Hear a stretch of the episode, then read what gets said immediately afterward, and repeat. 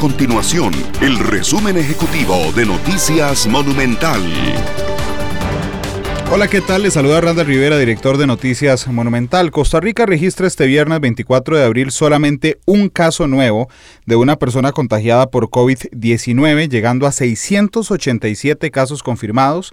Se mantienen seis personas fallecidas, 216 recuperados, y esto es un dato, por supuesto, muy importante. En el caso de los pacientes hospitalizados, bajó de 13 a 12 en comparación con las últimas 24 horas. Hay siete pacientes en la unidad de cuidados intensivos uno menos también que los registrados el día de ayer, mientras cinco personas se mantienen en eh, salón.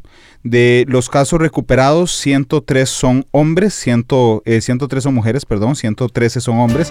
Y el 88% son adultos, el 6% son adultos mayores y el 6% son menores de edad. Respecto a los fallecidos, los seis fallecidos son hombres, según los reportes de la Caja Costarricense de Seguro Social. Recordarles además que el próximo lunes el presidente de la República y el ministro de Salud, Daniel Salas, dictarán una nueva normalidad que se probará durante varios días para determinar cómo se comporta la curva de casos. Y el 4 de mayo, en su discurso de rendición de cuentas, el presidente de la República ante la Asamblea Legislativa dictará algunas medidas económicas. Invitarlos a visitar nuestras redes sociales en Facebook Noticias Monumental, en Twitter arroba monumentalcr y en internet monumental.co.cr.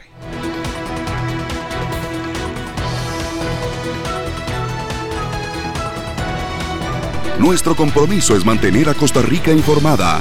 Esto fue el resumen ejecutivo de Noticias Monumental.